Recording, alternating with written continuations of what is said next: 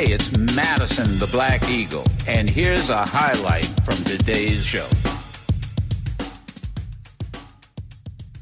Let me welcome uh, Jesse Jackson Jr. Love you dearly, my, my young brother. And I got to tell you, um, you know, I'm going to tell this is a true story. And I don't even, I know he's laughing. But Jesse Jackson Jr. does not even remember this. I can I can I, I can almost guarantee this. So I'm in I'm in Detroit. Jesse Jackson Senior is uh, we're at uh, WXYZ TV broadcast house, and for some reason, the Klan showed up, and uh, we all drove out uh, in um, different cars and Jesse Jr. was a, a young, I, I don't even think he was a teenager. He might have been in middle school, but he was with his father. And his father had, and I was running the NAACP at the time. So his father had to go speak, and this was a, a minor confrontation, nothing major. And and he he turned to me and said, "Joe, uh, here, take Junior with you and you know kind of walk off to the side. And uh, and I grabbed him by his, his, little hand at the time and said come on man we got to go. And I never forgot that because I, I my thought process was wow Jesse senior trust me with his oldest son, with his son. and then, of course, as the years went by, I mean, you know, he, he becomes a congressman, and and and and the it, it just shows how long we've known each other, and absolutely, and look where we are. I mean, you know, um, um, first of all, let me let me do ask this because I'd be remiss. How is your father doing? The Reverend is in a struggle, but it's a hopeful struggle. He's uh, has good days. He has difficult days. Parkinson's, as you know, is a very debilitating disease, and uh, he's had it now for about eight, nearly ten years, but he's definitely in an advanced stage of it. Mm. Please keep him in your prayers during and, this holiday and. And please tell him uh, this entire audience, this entire platform, uh, he he is in our he is in our prayers. Um, now, I, I, I'm going to be honest with you. I have the book in front of me. Jesse Jackson Jr., The Finger of God, from the lineage of David to the presidency of the United States. So I, I, I started trying to read through it.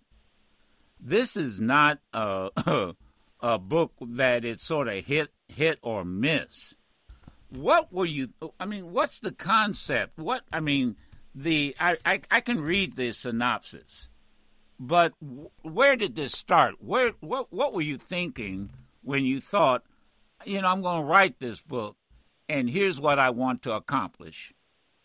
So it's pretty well known that I served 30 months in a federal prison for using my campaign funds inappropriately. And while there, I have been helping men who could not read or write fill out pardon applications, applications to request their clemency of then President Barack Obama.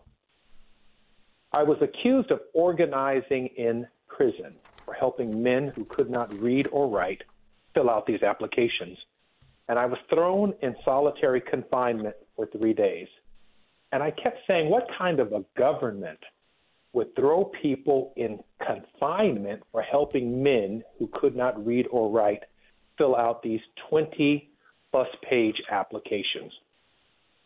And while in prison, I had a revelation. I kept saying to myself, and he shall, and he shall grant reprieves and pardons. That's the pardon language in the Constitution. And I said, what is this language that comes before and he shall? It says, he shall be commander in chief of the army, the navy, and the militias, and he shall grant reprieves and pardons. Upon my release from prison, I did further research And I found out that James Madison in 1787 in the Federalist Papers uh, referred to something in the Constitution called the finger of God. One month after the Constitution was written, in a New York newspaper called The Advertiser, Alexander Hamilton said, for his part, he sincerely esteems the Constitution, a system without which the finger of God never could have been devised or agreed upon by such a diversity of interests. And so this is five years before the Bill of Rights. The founding fathers themselves are talking about something in the Constitution called the finger of God. And while I was in solitary co- confinement, and my research confirms, I found it. This is significant because there is language in the Constitution that the founding fathers themselves called the cornerstone of the Constitution. And the first six presidents know that it's there. It appears to be lost after that point. Abraham Lincoln finds it and uses it to keep the country together. And I believe the next person who finds this language and begins this research is Martin Luther King Jr. And unfortunately, Dr. King's life was tragically cut short. In the book, The Finger of God, I mm-hmm. bring this constitutional language forward and I show its amazing power, not just in the power to restore 77 million men, federal and state, who have fallen outside of the grace of the law, but the very character of the government of the United States. Hamilton says there would be no agreement on the Constitution without this language. This language comes from the linear theological system. Listen very carefully to this, Joe, mm-hmm. and I'll let you have your questioning. No, back. go ahead. I, am following you. Abraham, Ab- Abraham, Ishmael, Isaac, Jacob, David, and Jesus. Abraham, Ishmael, Isaac, Jacob, David, and Jesus. And Jesus. And Jesus. David was the commander of the army and the, and the commander of the militia. And Jesus granted what? Reprieves, mercy, and forgiveness, pardons. So they extracted the function of the lineage of David out of the scriptures, they created Article 2, Section 2, Clause 1, and the President of the United States is supposed to be functioning as some kind of disciple from that tradition. And that's why all of the highfalutin language of life, liberty, and happiness, guarantees of, of equality, uh, to the extent that the architects had agreed on this language even though they couldn't agree on the slave language or the big states versus small states or the misogynistic language in the Constitution, the one thing they agreed on was the finger of God. And it just so happens that another black man has found it, has written about it. And when we reclaim this language, I believe we can reclaim the character of this country and head in a new direction. How do you reconcile in the book, and maybe I haven't gotten to that chapter yet, how do you reconcile in the book The Finger of God the the the fact that many of the founders were agnostic, uh, some of them obviously religious, um, but the the whole thing of separation of church and state, because it would seem to me that conservatives listening to this interview, uh, Jesse Jackson Jr., might say, well, look, I, we've been telling you this is a quote unquote Christian nation, born out of Christian uh, uh, theological belief. So, those same conservatives will argue that the Constitution of the United States is divinely inspired. I believe Article 2, Section 2, Clause 1 is a theological experiment. I confirm it in my research. There is no doubt that it is divinely inspired. That is, Article 2, Section 2, Clause 1 is a divinely inspired clause within the Constitution. But certainly the three fifths clause cannot be divinely inspired because Moses would, would be against would be against that. He'd be against slavery. So you, you can't say that's divinely inspired because Moses was God's man.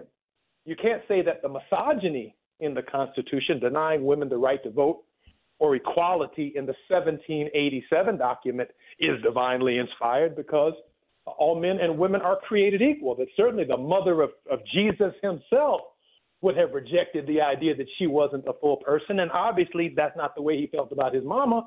So that's not divinely inspired.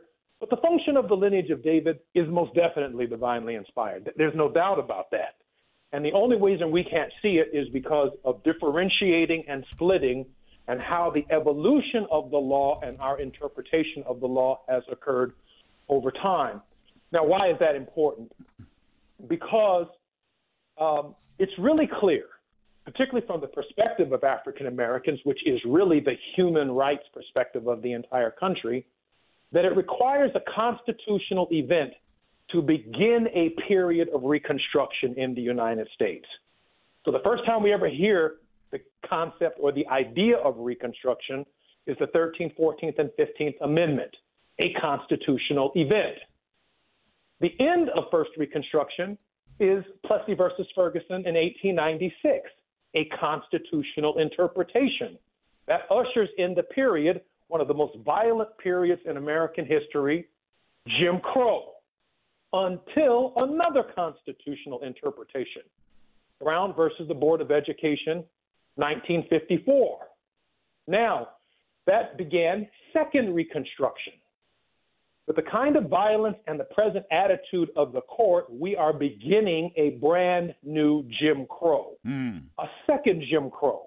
So, what's in front of us?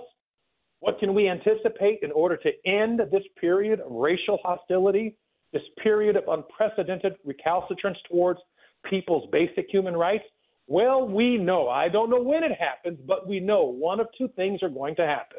There's going to be new amendments to the Constitution to quell the anxiety of the American people, a constitutional event. Or, and or, there's going to be a new constitutional interpretation. I'm suggesting to you that this constitutional interpretation, which is sitting right there in the Constitution, it may not bring all of us to Jesus. It may not bring all of us to Muhammad. It may not bring all of us to Buddha, but it will bring us mm. to the idea that there is one God, that we are to love that one God with all of our hearts, soul, and mind, and our neighbors as ourselves. And all will that those, happen in my lifetime? And all those in my lifetime, I don't know, but I can I'm, promise you it's coming. I, am sorry, I was trying, but what thought came, and all those religions and leaders you talked about. Let me put it in. I know the answer, but I'm going to put it in the form of a question. What did they all have in common? Uh, not agnosticism and not knowing, and not atheism, a non belief. They definitely had a belief system. And what makes America, in my opinion, um, um, Black Eagle, so important is it is the most unique idea in human history in 1776. Now, don't get me wrong, there was no America in 1619. I'm clear on that. I don't need to be debated by the community ad nauseum on what happened in six. But there's no America in 1619. Their colonies, their territories, their slavery. Then there's a Declaration of Independence yeah. from that system in 1776. By 1787, they superimpose on that system a constitution. Right. A constitution that can be amended. A constitution for what? These United States of America. Five years later, they add to the Constitution an even more unique concept the fact that the people can change it with amendments. Some people argue that there should be a separation of church and state because of those amendments. I respect that. But the highest form of religion for the founding fathers is not the church. The highest form of religion is between Jesus of Nazareth and his God, between Moses and his God, between Gandhi and his God, between Martin Luther King and his God, between Joe Madison and whom he believes God to be, between Jesse Jackson Jr. in solitary confinement by himself and whom I believe God to be, and they placed in the Constitution the basic framework and the tools for when that one man, that one woman, that one person assumes the office, they have the power to function in the lineage of David for all of the American people. And that, my friends, is a unique idea in human history and the founding fathers did accomplish that. Yes. In Article 2, Section 2, Clause 1. Because because one of the things you as you are giving us that list of things again also what ruled the society back then was the monarchy. And so it was whatever the religion was it not of the king, the queen and the monarchs, right? And the way the and the way the art correct and the way the, again towards the new idea is that in the constitutional construct, unlike the monarchy, unlike authoritarianism, all laws emanate in the House of Representatives with people, the people's representatives. It has to go through the Senate, and that process it has to be reconciled, and then the one true believer who's not imposing his religion or her religion or their religion on anybody, the moral authority, the beacon of the nation's hope, gets to sign it, and that's called the law.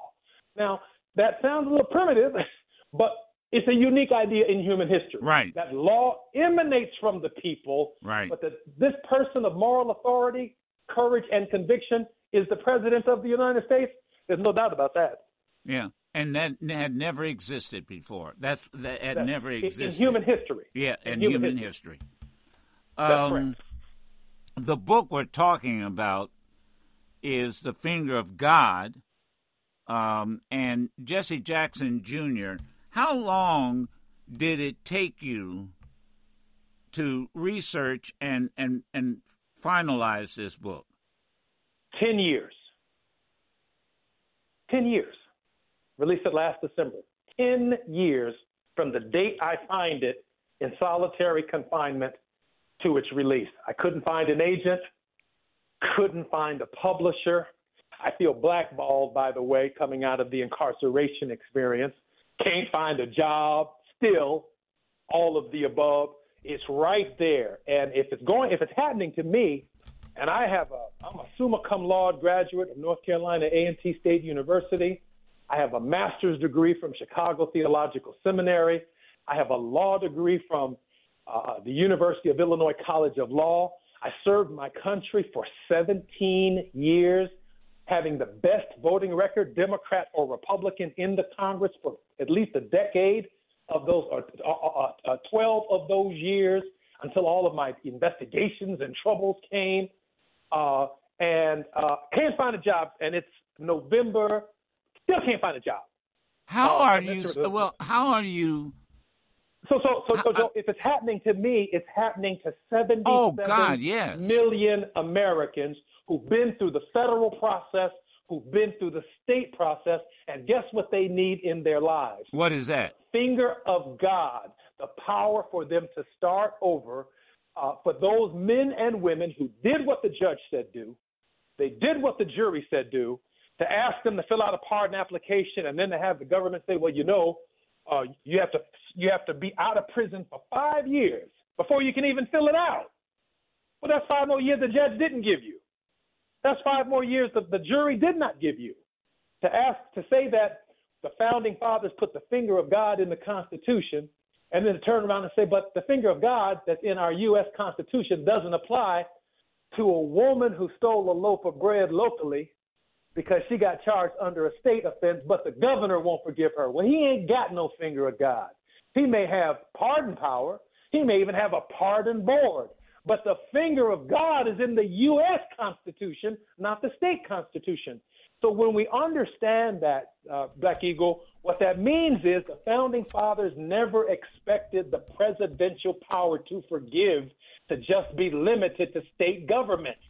He wanted it to be used like Lincoln used it after the Civil War to put the country back, back together. together. And his That's and, correct. And and and the, and as he exercised his authority, uh, and that was to allow these these former Confederates uh, to be able to regroup and, and, in essence, become whole again. That's correct. Now, th- this is unique idea in human history. There's no government on earth that allows that to happen. That's so that's so brilliantly fascinating that Cornel West said about my book in his afterwords yeah. and what James Forbes says about my book in the foreword. It's unique. You know, with America, with all of its problems, and it's got a lot of them. Man, I can go on and on. Yeah, so and, and I and, books, and, and I must admit, I before I as I opened it, uh, the one of the first things I read was Cornel West afterwards, and I said, "Oh wow, I know I got to get into this now." I mean, Cornel captured it. He understood exactly what you were trying to, to write. So, how would you tell readers to approach this? And here's what I'm asking you, Jesse Jr. Um, are we talking cover to cover? Because I'll be honest with you, I'm going through your chapter on your experience with solitary confinement. So, so the way I would approach it, uh, I tried. It took uh, many, many manuscripts to get to this manuscript. Is with the first outline of history in your mind that I just shared with you. For America to usher in a new era, we need one of two things. Ketanji Brown Jackson to be the Chief Justice of the Supreme Court, not just on it, but someone of the ilk and thinking of Thurgood Marshall to usher in a majority new opinion that strengthens the likes of Brown versus the Board of Education. That laid the foundation for civil rights. It laid the foundation for voting rights. It laid the foundation for open housing, for LGBTQ, for women's rights. A new constitutional interpretation did that. That came from the Supreme Court. The newest constitutional interpretation being offered anywhere in America is the one I just showed you, is in the finger of God. You have to understand it from that context. It is a new constitutional imp- interpretation that can be embraced by all.